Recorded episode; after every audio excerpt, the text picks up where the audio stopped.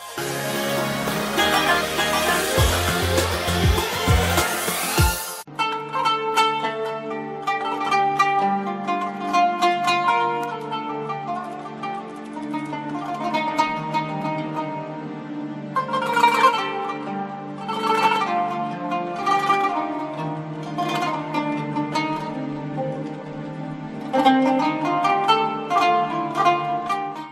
الله الرحمن الرحيم الحمد لله والصلاة والسلام على سيدنا رسول الله وآله وصحبه ومن والاه. مع سيرة المصطفى والحبيب المجتبى صلى الله عليه وسلم نعيش هذه اللحظات نقتبس منها ونسترشد بها في حياتنا كيف نعيش وكيف نعالج المواقف التي نتعرض لها وكيف تكون علاقتنا بالله؟ وكيف نصل بقلوبنا إلى القلوب الضارعة لرب العالمين من سيرة المصطفى الأمين صلى الله عليه وآله وسلم. وصلنا إلى السنة التاسعة من الهجرة النبوية الشريفة ورأينا كيف ذهب صلى الله عليه وآله وسلم إلى تبوك بجيش جرار بنحو ثلاثين ألف مقاتل وكيف كانت المعجزات ذهابا وايابا؟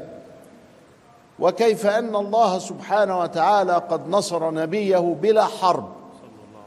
فذهب فسمع ذلك عند الفرس وعند الرومان وعند أهل الصين وفي الغرب وفي الشرق وسمع به كل أحد.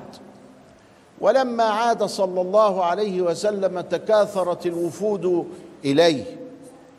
فتح مكة كان في السنة الثامنة وفي السنة التاسعة سمي بعام الوفود. حصر المسلمون منها نحو سبعين وفدا من سائر الأركان.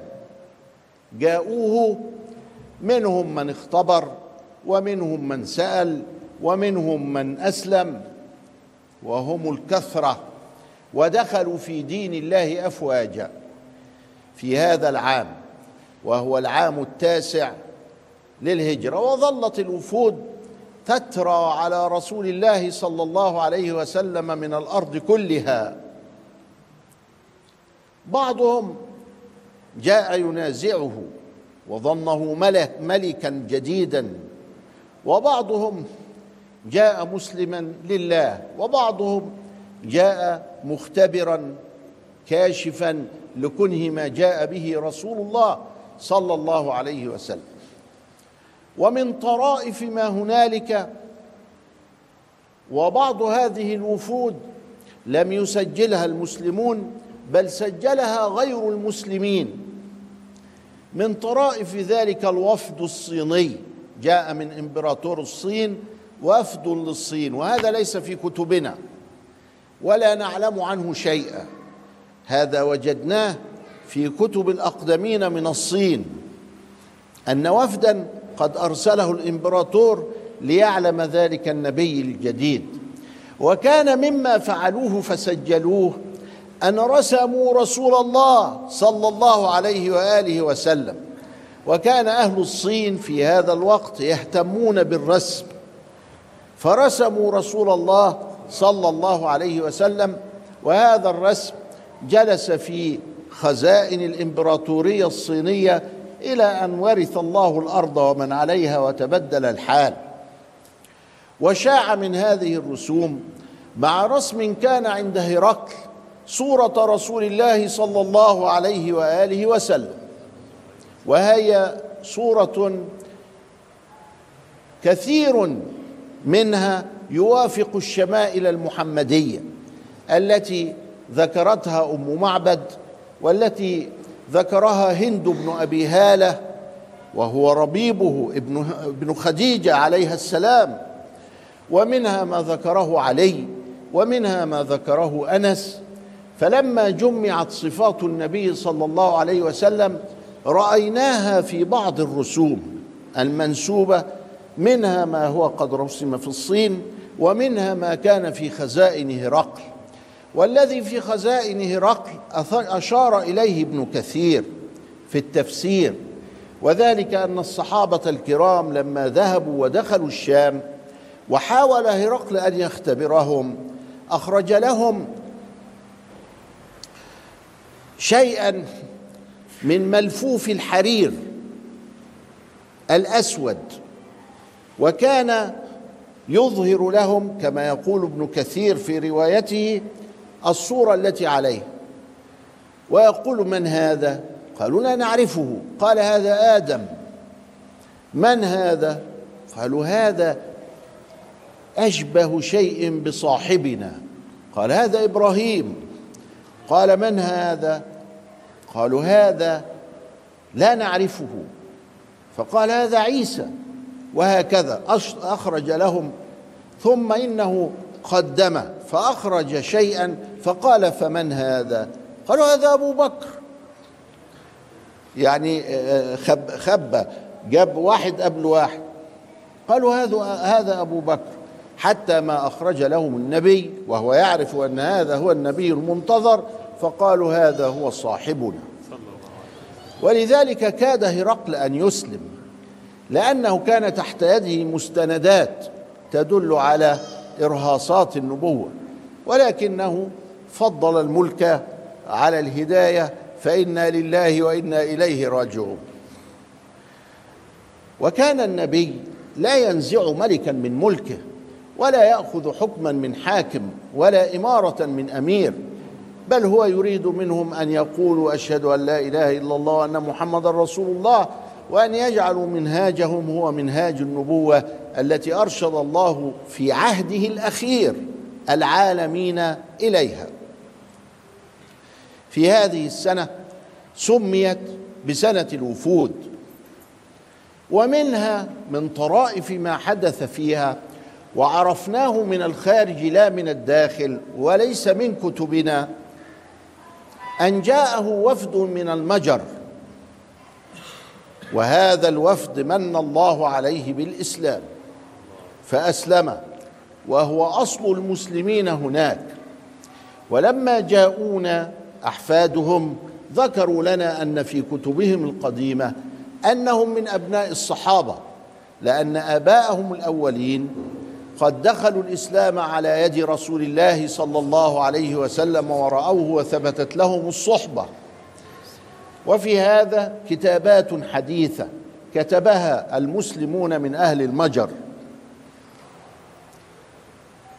وكان زعيمهم في سنة 1960 إسماعيل فتش وإسماعيل فتش هذا من المسلمين وكتب في هذا وأقره وتركه في مستندات الأزهر وطبع كتابه. من طرائف ما حدث في هذا الوقت أن مسيلمة الكذاب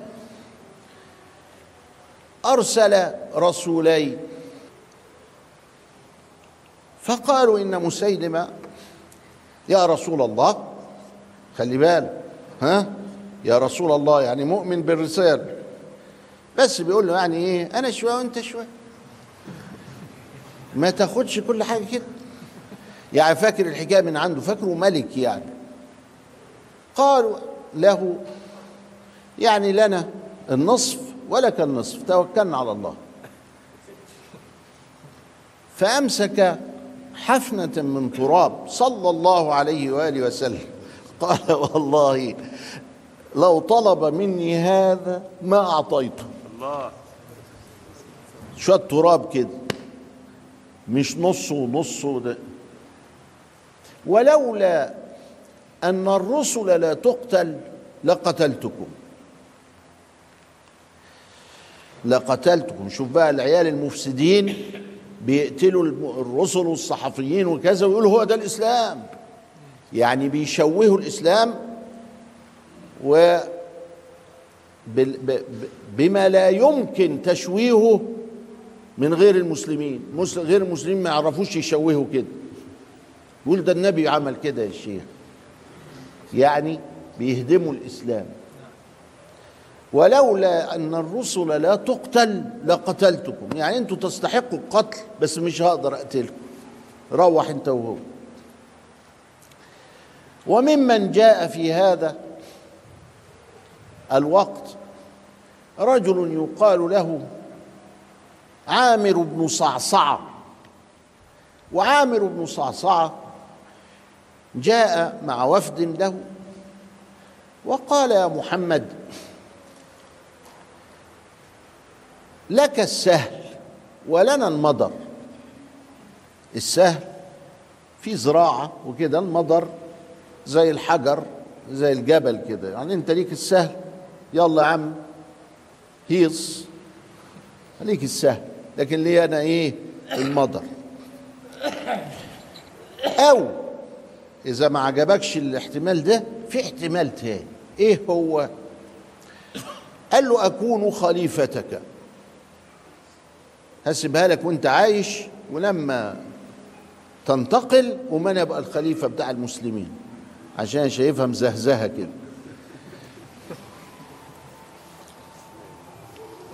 أو لا ده ولا ده.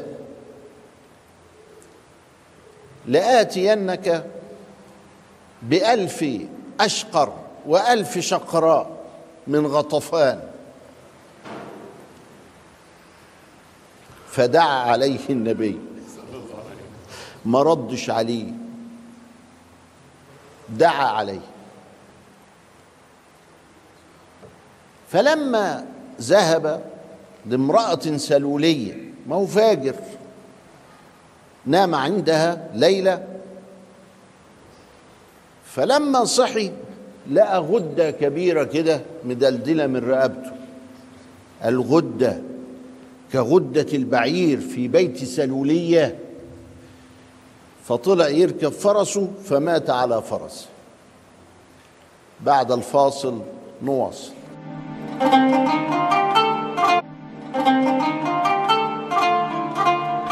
بسم الله الرحمن الرحيم الحمد لله والصلاة والسلام على سيدنا رسول الله وآله وصحبه ومن والاه. دعا رسول الله صلى الله عليه وسلم على عامر بن صعصعة ورفض أن يقتل رسل مسيلمة الكذاب. أما مسيلمة فقتل في عصر أبي بكر قتله وحشي قاتل حمزة عليه السلام. قتله وحشي وقال هذه بتلك. وبلد مسيلمة هي التي يقال لها الخرج بجوار الرياض. كان ساكن هناك في الخرج ده. ومسيلمة كانت له مخارق. وكان يدعي أن قرآنا ينزل عليه. ومنه ما نقل حتى نرى روعة القرآن وفساد المفسدين في الأرض. إنا أعطيناك التفاح فصل لربك وارتاح. إن شانئك هو العجل النطاح. كلام غث لا معنى له في بدايته ولا نهايته. يحاول أن يفعل شيئا. وكان يأتي إلى البئر لها منتصف فيقول ماذا تريد من كرامة أو معجزة؟ يقولوا له عايزين البير دي تطو يعني تزيد طفى البئر فيبصق فيها فتغيض البئر. خارقة آه بس بالعكس. وفضل يعمل كده. سيدنا انتقل في ربيع الأول سنة 11 هو مات سنة 12 عند حروب اليمامة وثالث كان اسمه الأسود العنسي. أيضا ادعى النبوة.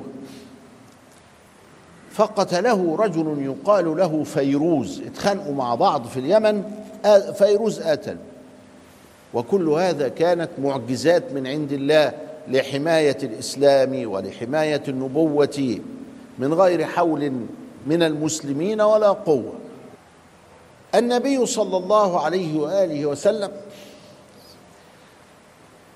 كان مستجاب الدعاء ودعا على أقوام لأسباب وكل من دعا عليه النبي أيده الله فاستجاب دعاء من غير حول منه ولا قوة. وأنا جمعت من دعا عليهم النبي. وأسباب هذا حتى نبتعد عنه ولا نكون ممن دعا عليه النبي صلى الله عليه وآله وسلم. وهذا يثبت أن النبي صلى الله عليه وسلم لم يأمر بالاغتيال ولم يأمر بالفساد في الأرض ولا بتكثير الدم ولا بشيء من هذا. حتى إن بعض الصحابة أمره أن يقتل المنافقين. فقال لا يقال إن محمدا يقتل أصحابه. بالرغم أن الله أباح له ذلك لكنه لم يفعل.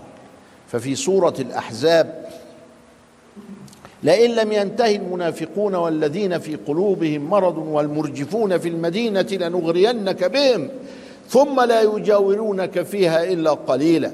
ملعونين أينما ثقفوا أخذوا وقتلوا تقتيلا ولم يقتل احدا من أصحابه. ابدا. بالرغم من الإباحة إلا أنه يعلمنا كيف نوائم لصوره الإسلام في العالمين. لا يقال إن محمدا يقتل أصحابه. النبي صلى الله عليه وسلم في هذا العام مات رأس المنافقين عبد الله بن أبي ابن سلول. سلول أمه. ولذلك تكتب ابن سلول بالألف.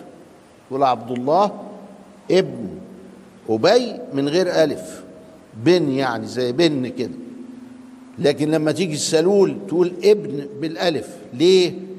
زي عيسى ابن مريم. في القرآن تثبت الألف. لأن مريم أمه. سلول أم عبد الله. ابن عليا. عليا أمه. يونس بن متى متى أمه وليس أبوه. المهم مات عبد الله بن سلول. وعبد الله كان راسا في النفاق لأنه كان يريد أن يكون ملكا على المدينة. فجاء النبي وهم يصنعون له تاجا. كانوا عاملين تاج لابن سلول. فاعتقد أن النبي قد أخذ منه الملك. ولما رأى أنه تمكن أسلم في الظاهر ونافق في الباطن لكن ابنه عبد الله بن عبد الله ابن أبي أسلم وحسن إسلام. مات وهو يحب الفخر. فأرسل إلى النبي أن ارسل إلي عباءتك أكفن فيها. أنت مؤمن ولا كافر ولا منافق ولا. قال بعضهم إن النبي صلى الله عليه وسلم كان يحبه كل أحد وإن كفر به. كان يسيطر عليك بيحبه يحبه ولو كان كافرا به. أبو لهب كان بيحبه. ولذلك لما جاءت ثويبة بالبشرى أن قد ولد لك ولد لابن أخيه أعتقها. والعباس كما في البخاري من غير تصريح باسمه رأى مناما أباه أبا لهب أخوه قال ماذا فعل الله بك؟ قال يخفف عني العذاب كل يوم اثنين. قال وبما هذا؟ قال بعتقي لثويبة لفرحي بمحمد. عليه الصلاة والسلام. أبو لهب كان بيحب النبي ولذلك بادر فخطب ابنتيه رقية وأم كلثوم لابنيه. كان بيحب. ولكن الحقد بتاع أروى اللي هي وامرأته حمالة الحطب. اسمها إيه بقى؟ أروى. اسمها أروى. فأروى دي هي اللي بوظت الدنيا. وامرأته حمالة الحطب. كان أبو لهب يسموه أبو لهب لأنه كان وجهه محمر وأبيض. جميل. ما نفعوش جماله. وفيه قرآن يتلى إلى يوم القيامة. كان يحب النبي صلى الله عليه وسلم حبا جما. ولكن كافر. يعني ما ينفعش كده. دي دنيا غير دي غير حساب ربنا. مات في هذا هذه السنة ماتت السيدة أم كلثوم. قديما ماتت رقية. وفي هذه السنة ماتت أم كلثوم بنت سيدنا النبي عليها السلام. فحزن عليها حزنا شديدا. وقال لعثمان والله لو كانت عندي ثالثة لزوجتكها. ومن يومئذ سمي عثمان بذي النورين. نور رقية ثم نور أم كلثوم عليهم السلام. في هذا العام حج أبو بكر بالناس مكة اتفتحت. ولما اتفتحت مكة يا اخوانا كان فيها مشركين. بس سابهم تركوا. ودخلوا في دين الله أفواجا كتير قوي علشان شافوا إيه؟ معجزة الأصنام. الأصنام دي قلنا إنها متأسسة بالمسلح زي التمثال بتاع صدام اللي وقعوه. حاولوا يوقعوه مش عارفين لأنه في إيه؟ السياخ مسلح تحت.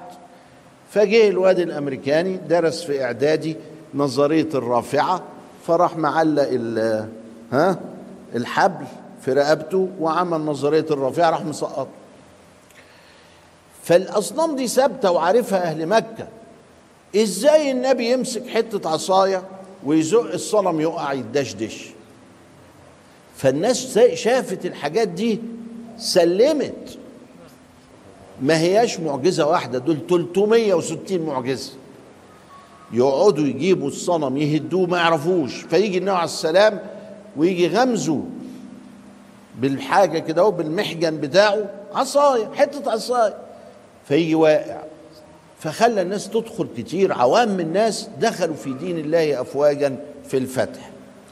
السنة التاسعة إذن سميت بعام الوفود وهي جاء الناس من كل مكان بعد تبوك وبعد فتح مكة ودخلوا في دين الله في غالبهم افواجا ولكن بقي أناس كثيرون من غير إكراه فمن شاء فليؤمن ومن شاء فليكفر. قال تعالى لا إكراه في الدين قد تبين الرشد من الغي. إلى لقاء آخر أستودعكم الله والسلام عليكم ورحمة الله وبركاته.